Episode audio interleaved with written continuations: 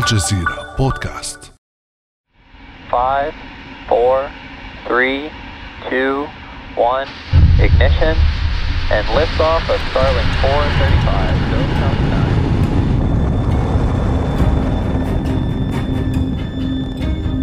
وانطلق الصاروخ. سبيس إكس لمالكها الملياردير إيلون ماسك جعلت من اختراق السماء بكتلة اللهب تلك. مشهدا اعتياديا في السنوات الأخيرة.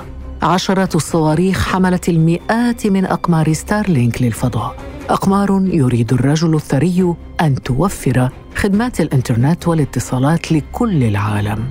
ولكن من الفضاء بعيدا عن سلطة الحكومات. مشروع يتجاوز قدرات الدول ويربك الحكومات ويفرض لاعبين غير تقليديين على رقعة الصراعات الدولية. هذا ما حدث بالفعل في أوكرانيا حيث قدم ماسك خدمات مجانية للجيش الأوكراني. وفي إيران حيث أصبحت ستارلينك بديلا لدى المعارضة للوصول إلى الإنترنت. فلماذا تخوض شركات إيلون ماسك وغيره حروبا ضد دول وحكومات؟ وما هو موقف مختلف الأطراف الدولية في هذا المشهد؟ ومن يحاسب الشركات ورجال الأعمال الأثرياء حال تورطهم في إيذاء الشعوب؟ بعد أمس من الجزيرة بودكاست أنا خديجة بن جنة.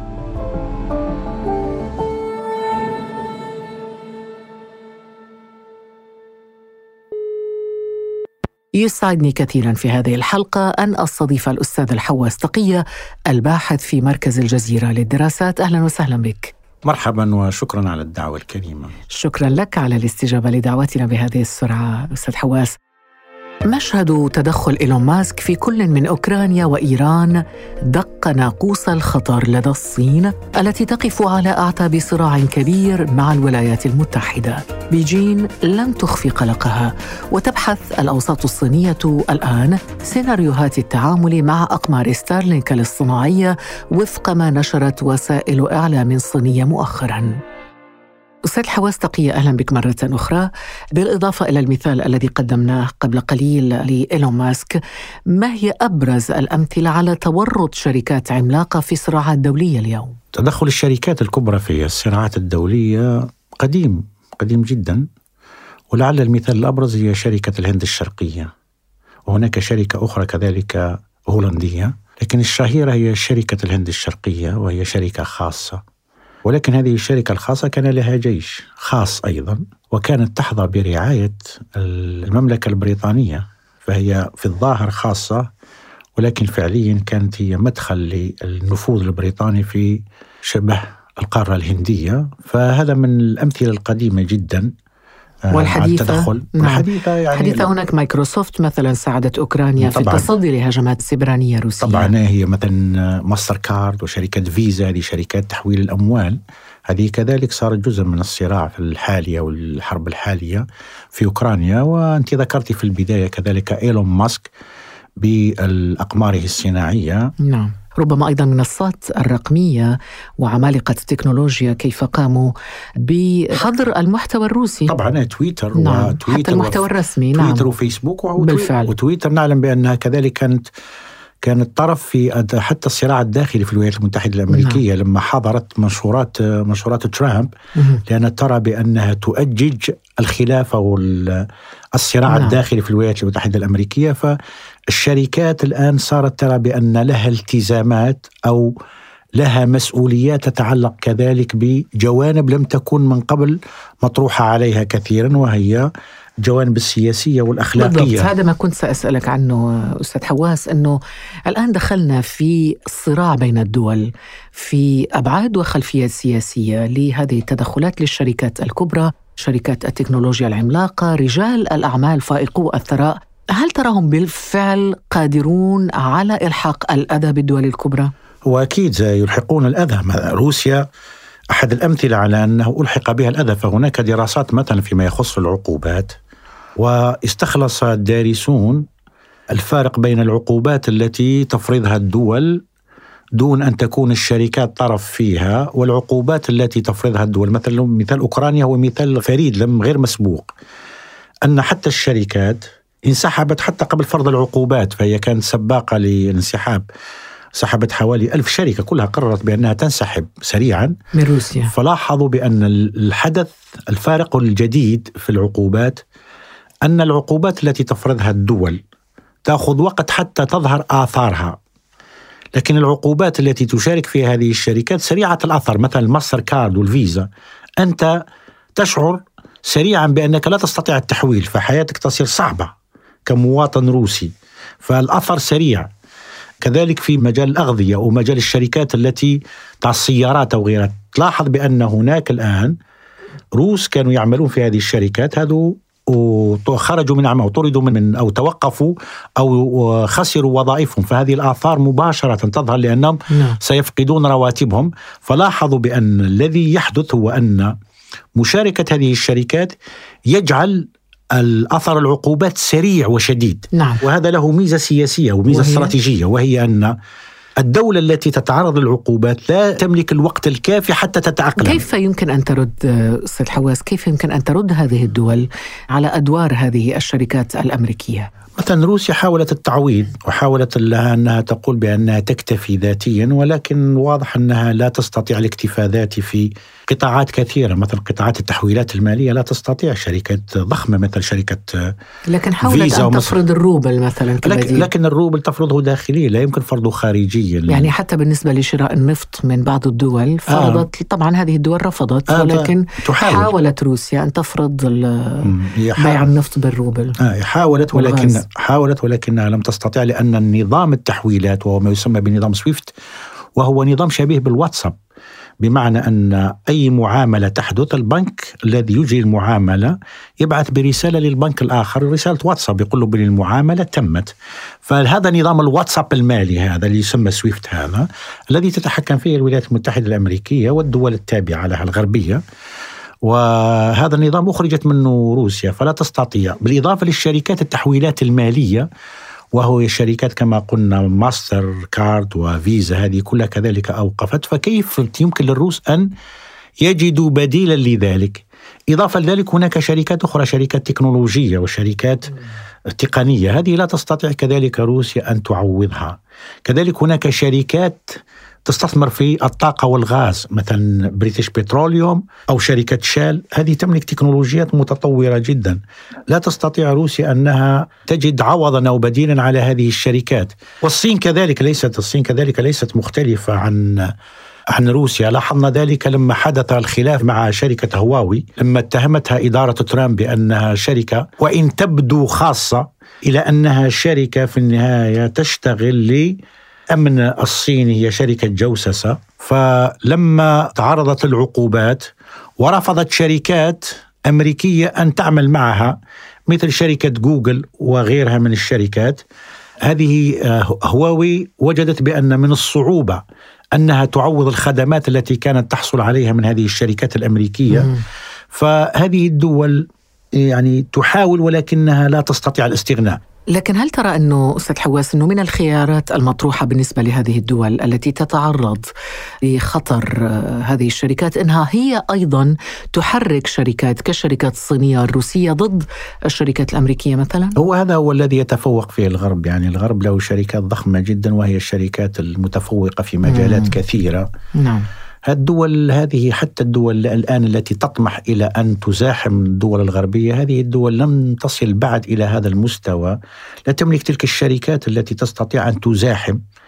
الشركات الغربية أو الشركة شركات الدول الحليفة بالغرب في, في مختلف القطاعات. يعني خذي لك مثلا قطاع الهاتف تلقى الشركات الغربية كذا مهيمنة على سوق هائلة. مثلا آيفون شركه أبل مايكروسوفت أو الشركات كذلك الموجودة في الدول الآسيوية الحليفة مع الولايات المتحدة الأمريكية مثل سوني في اليابان ومثل سامسونج في كوريا.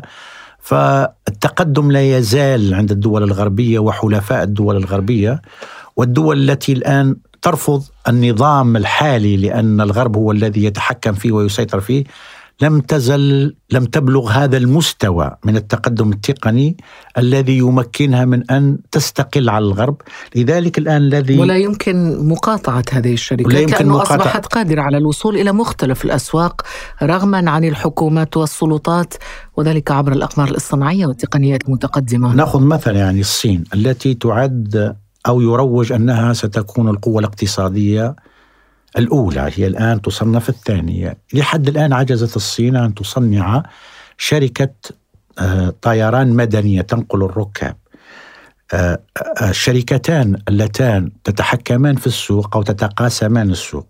هي شركة أمريكية شركة بوينغ وشركة أوروبية شركة أرباس الأوروبية. فلحد الآن الصين عاجزة عن تصنيع مع أنها توصف بأنها متقدمة وقوة اقتصادية فالغرب لا يزال يتحكم في التكنولوجيا والصين إذا أرادت تصنيع أي شيء تحتاج إلى الشركات الغربية في في مختلف الأجزاء في المحركات وبالتالي صعب مقاطعتها. صعب. وهذا الذي يجعل ما يجري حاليا يجعله لحظة مفصلية لأن الدول الآن ترى ماذا يقع لروسيا وتخشى بأنها إذا تحدت الغرب سيقع لها ما يقع لروسيا لذلك الدول الآن تعيد تحديد سياساتها أو تحركاتها حسب ما يجري حاليا لأنهم رأوا ما يحدث لروسيا وهذا الصين مثلا تأخذ الآن في حساباتها ما يجري طيب. لأن الذي يجري غير مسبوق مم. فهم يقولون إذا ما دخلنا في صدام مع الغرب مثلا الصين تقول إذا ما دخل في صدام مع الغرب على تايوان هذا الذي سيجري مم. فهل أنا مستعدة لانسحاب كل هذه الشركات الغربية كيف سيؤثر ذلك على اقتصادي وعلى نعم منتجاتي؟ ولكن السؤال أنه هذه الشركات ما هي أهدافها؟ يعني ما الدوافع التي تدفع مثل هذه الشركات ورجال الأعمال لخوض تلك الحروب؟ خلينا نستمع أولا أستاذ حواس إلى ما يقوله إيلون ماسك حول سبب تدخله في الحرب في أوكرانيا. I think I can be helpful in conflicts. I mean, I try to take the set of actions that are most likely to أعتقد بأنني قد أكون مفيدا في الصراعات.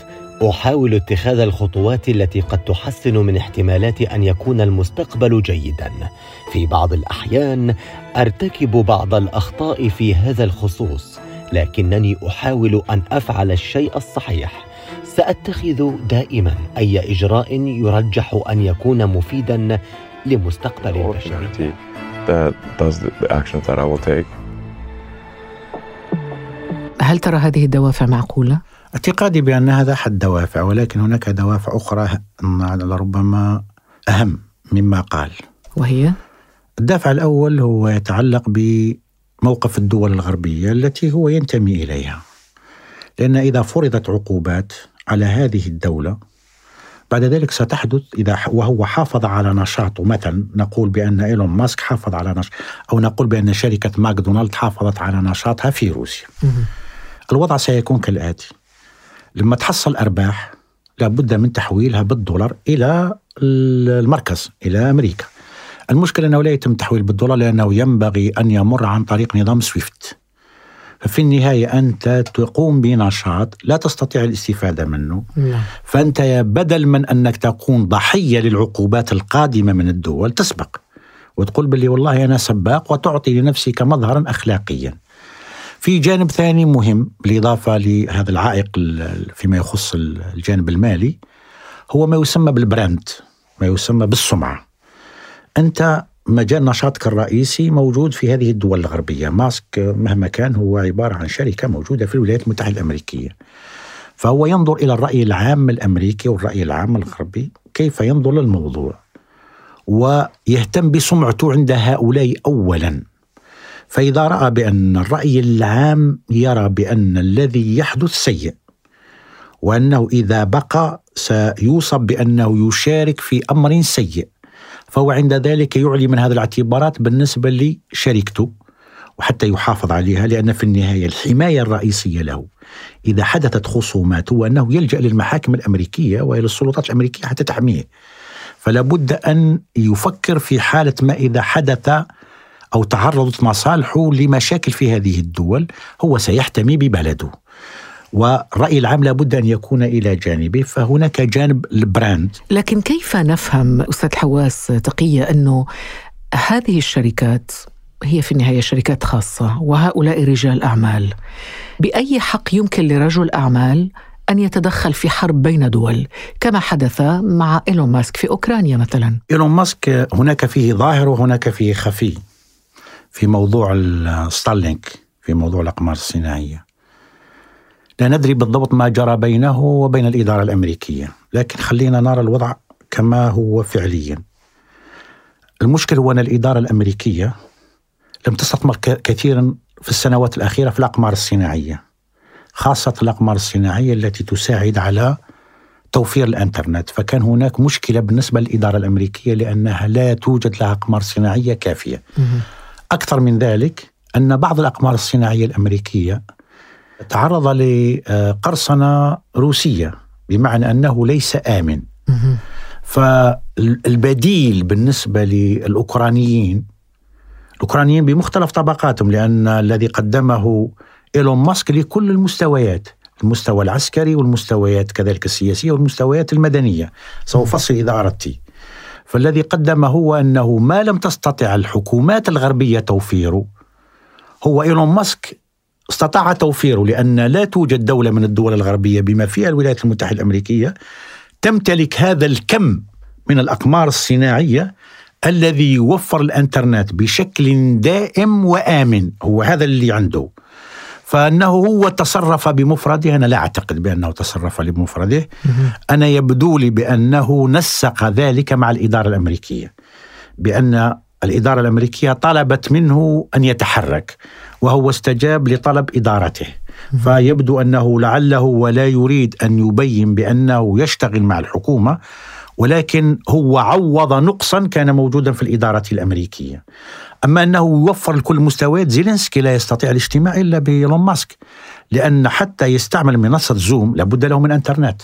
فالذي وفرها هو إيلون ماسك كذلك حتى المسيرات لا تتواصل مع بقية مكوناتها لأن المسيرات مرات تبعث مواقع الأهداف ثم بعد ذلك المدفعية تدك تلك الأهداف. فالتواصل بين المسيرة وقيادة المدفعية يتم كذلك بطريق الإنترنت.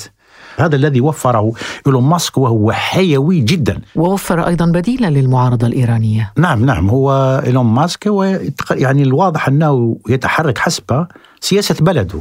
يتحرك حسب سياسة ولكن ألا, ألا يؤدي إلى خسارته أسواقا أخرى؟ هو نعم هو ينفذ سياسة بلده لكن هو بحاجة إلى السوق الصينية مثلا وهي سوق عملاقة لبيع المزيد من سيارات تسلا على سبيل المثال.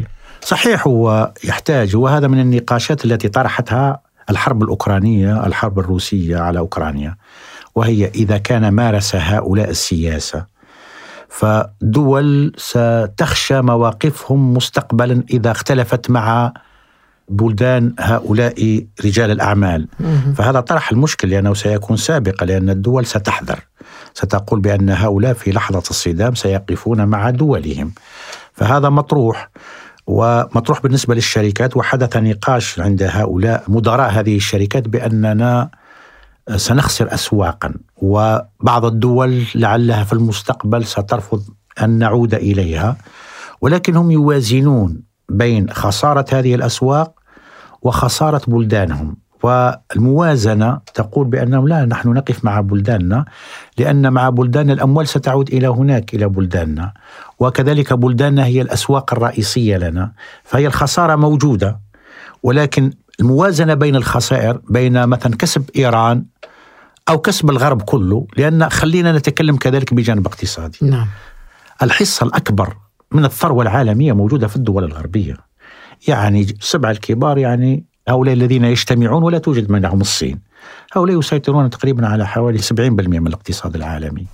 فأي شركة أي واحد رجل أعمال هل أنا أخسر مثلا 70% من أجل الصين التي تمثل في الاقتصاد العالمي حوالي 20% لا أنا سأكون مع هؤلاء مع اليابان مع كوريا مع ألمانيا مع فرنسا مع إيطاليا مع كندا مع هذا هو الجزء الأكبر من التورته الاقتصادية. لكن أستاذ حواس ألا تبدو هذه الشركات أنه قد كبرت عظمت تغولت إلى درجة أنها أصبحت أكبر من الحكومات أو الدول التي تنتمي إليها، ربما هنا سنعود إلى ما قاله يوما الرئيس الأمريكي الأسبق بيل كلينتون وكان يتحدث حينها تحت قبة مجلس الدوما البرلمان في موسكو عام أعتقد سنة 2000 عن أهمية توسيع دائرة العولمة من خلال تعزيز الرأسمالية والسماح للقطاع الخاص بالمشاركة في تطوير مختلف المجالات، قال على سبيل الدعابة أنه البعض قد يعتبر أن الشعوب لم تعد بحاجة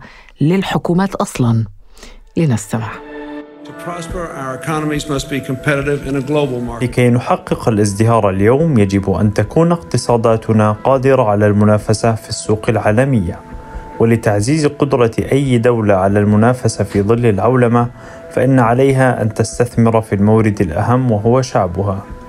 إن على الحكومات منح الناس الأدوات والحرية لبلوغ أقصى قدراتهم وفي الحقيقة فإن البعض قد يعتقد بأن الحكومات لم تعد لها أهمية في حياة الناس في ظل العولمة.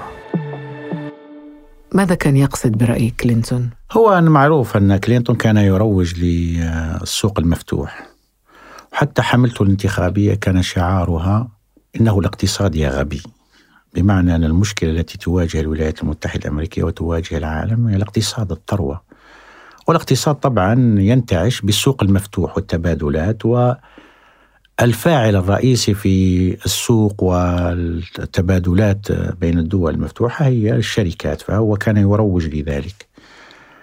لكن هل هو وصل إلى حد أنه يقول بأن الشركات ستعوض الدول والله يعني وكان رئيس دولة فلست أدري إن كان يفكر في ذلك ولكن الحرب هذه تذكرنا بشيء وهي أن الشركات تأتي في مراحل تالية بعد الدول. الذي حدث هو أن الدول اتخذت قرار الحرب والشركات بعد ذلك تأقلمت مع قرار الحرب حتى وإن كان مخالفا لمصالحها لأن من مصالح هذه الشركات خاصة الشركات النفطية أنا مثلا سمعت مدير شركة توتال فهو متأثر جدا من الاستثمارات التي قاموا بها في روسيا ولكنه مضطر حاليا أن يوقف عملياته فهو يتحدث عن خسائر هائلة.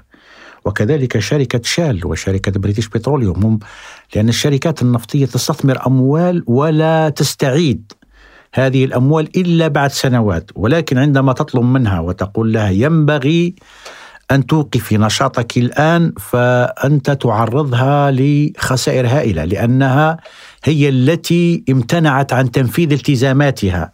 فيمكن للقيادة الروسية وللشركات الروسية أن تقول بأنك أنت التي خالفت العقود فلا يحق لك المطالبة بمستحقاتك. نعم. فمع ذلك التزمت.